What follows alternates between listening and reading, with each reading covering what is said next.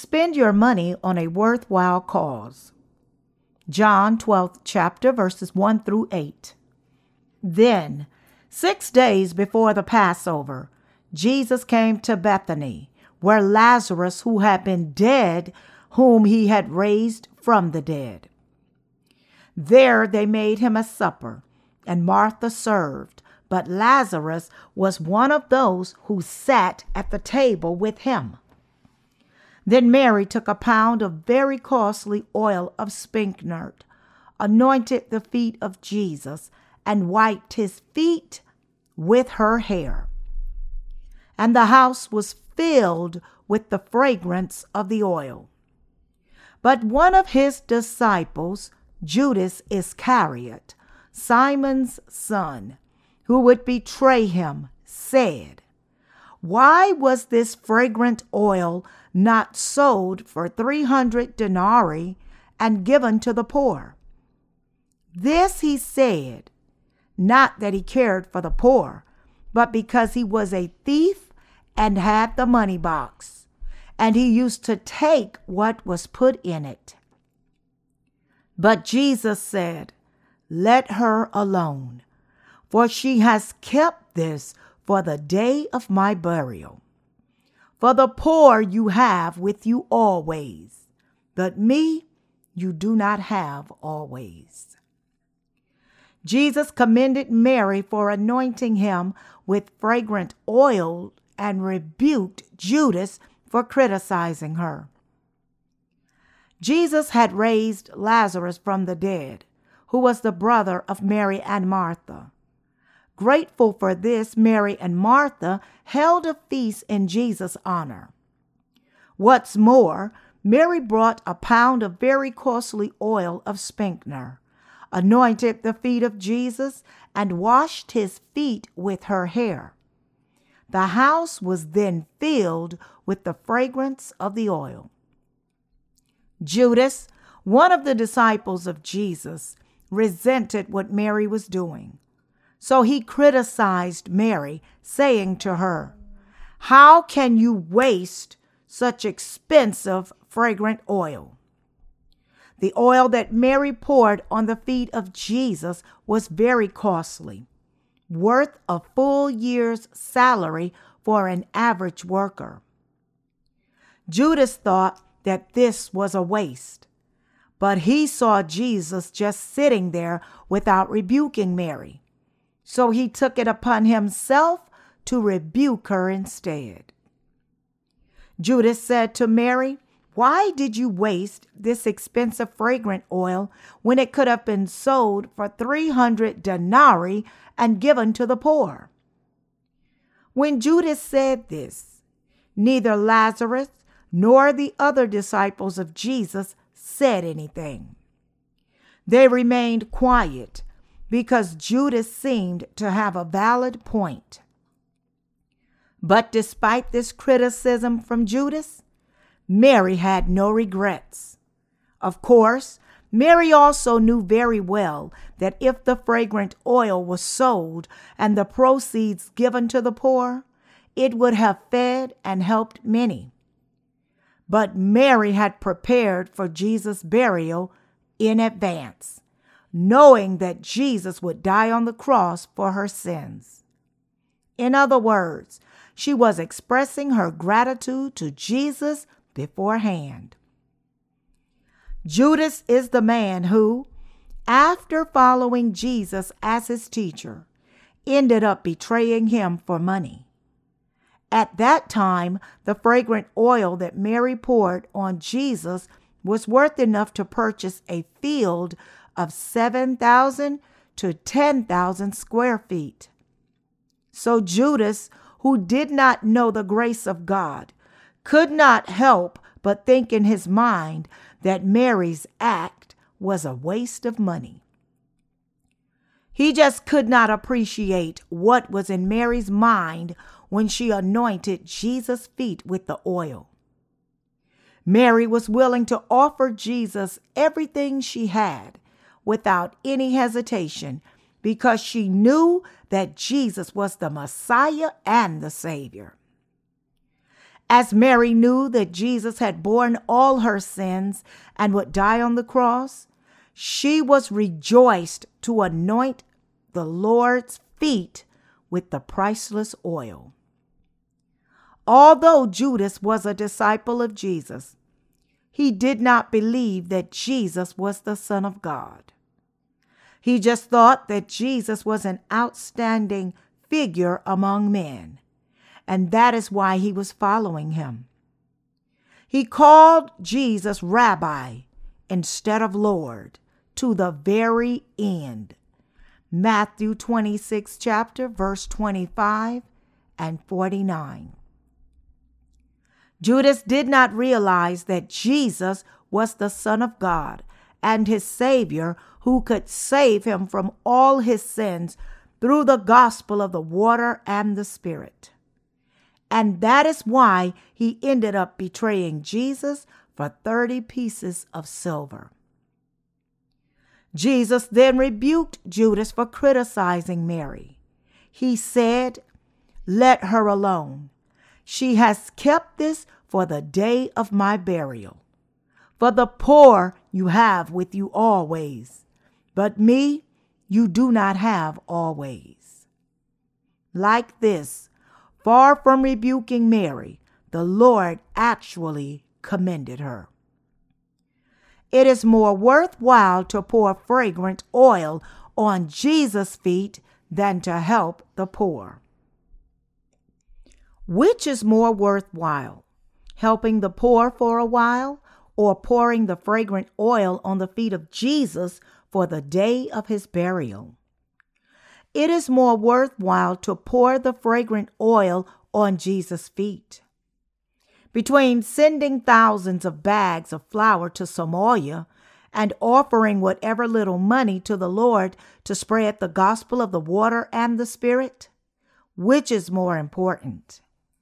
It is more important to make your offering to the cause of spreading the gospel of the water and the Spirit.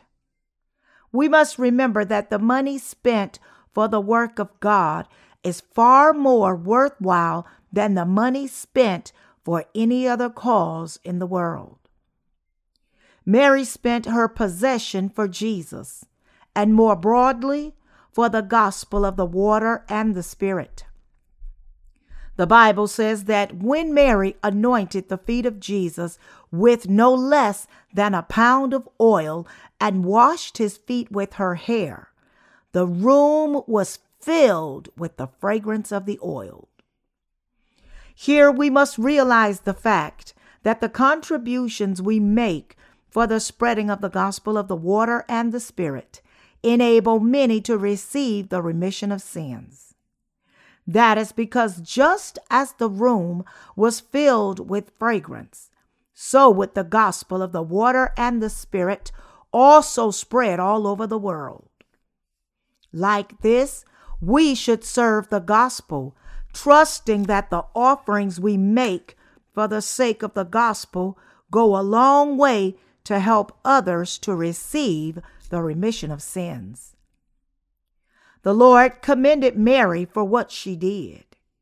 He said that everywhere the gospel is preached, her deed should be remembered. Mary knew beforehand that Jesus would die on the cross, and that is why she brought her most precious treasure and prepared for the Lord's burial beforehand. Jesus told us to remember Mary's act of offering her treasure for the sake of the gospel. The proclamation of the gospel of the water and the Spirit is achieved through such people like Mary. That is, through those who can offer a pound of spikenard to the Lord for the gospel. I believe that it is because there still are many saints like Mary that the gospel of the water and the Spirit is being spread. Jesus said, "I am in the Father, and the Father is in me." Everything is in Jesus. In Jesus there is salvation. In Jesus is the righteousness of God. In Jesus, there was the creation of the world, and everything in this world is in Jesus. Jesus became our Savior when we were sinners. We should therefore offer our everything to this Jesus.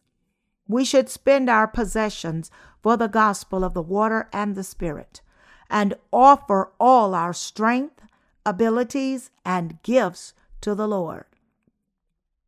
Spreading the gospel of the water and the Spirit is the most precious work on this earth, and the money that is spent for the gospel of God is the money that is spent for the worthiest cause in the world.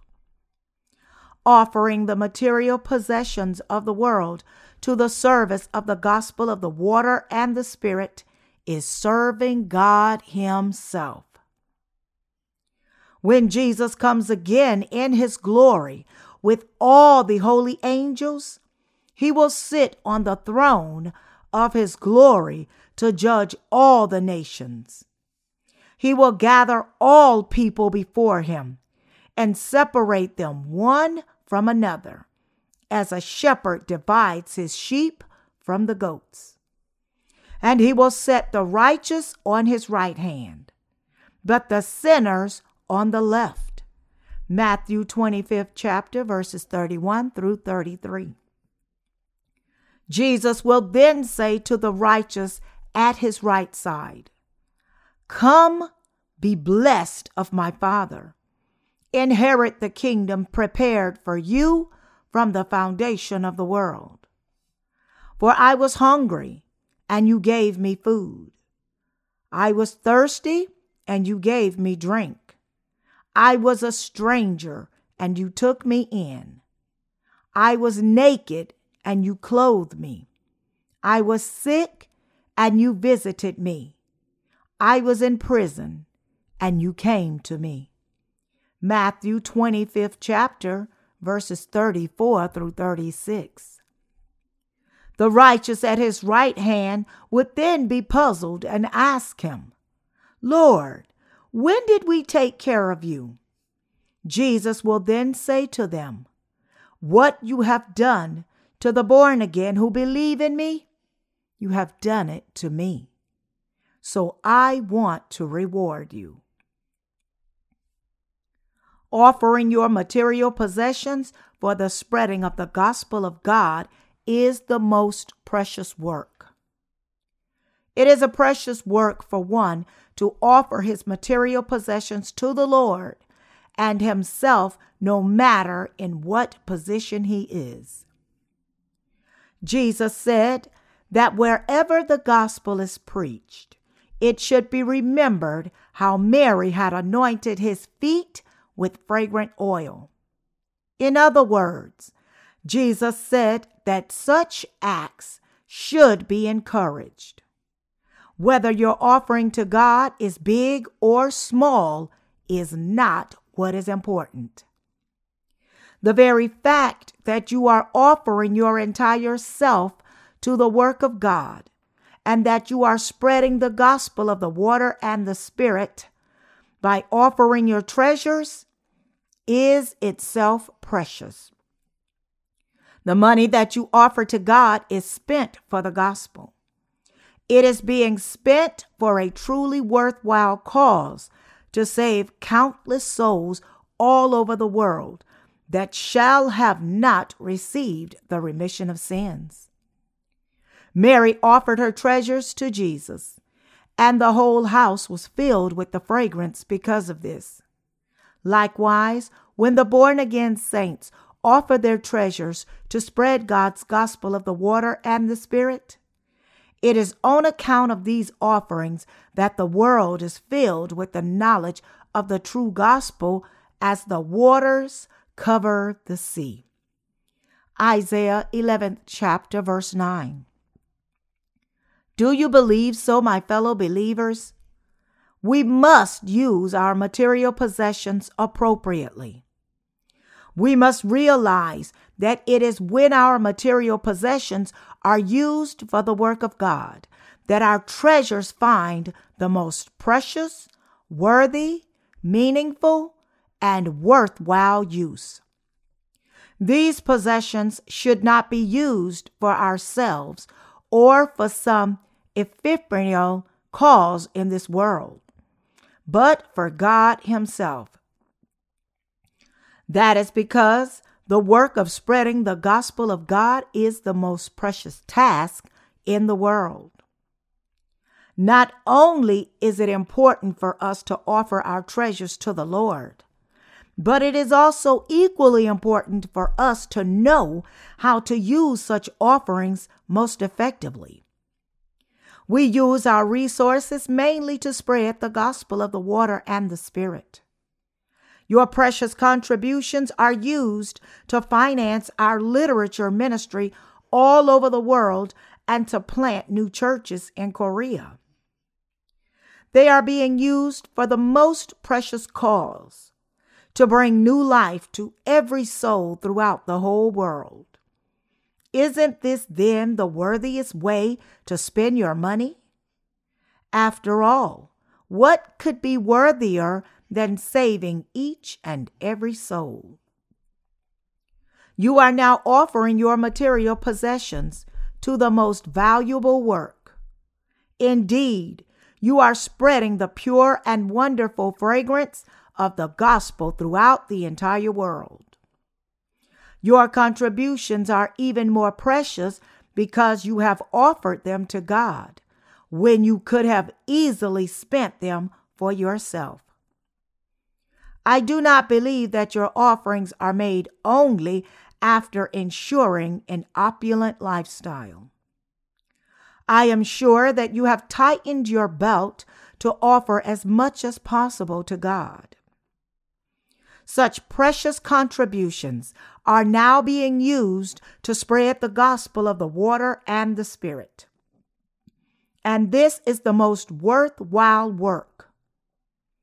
Just as the whole house was filled with the fragrance when the oil was poured on the feet of Jesus Christ, so will the gospel of the water and the Spirit cover the whole world on account of those treasures that we offer to God.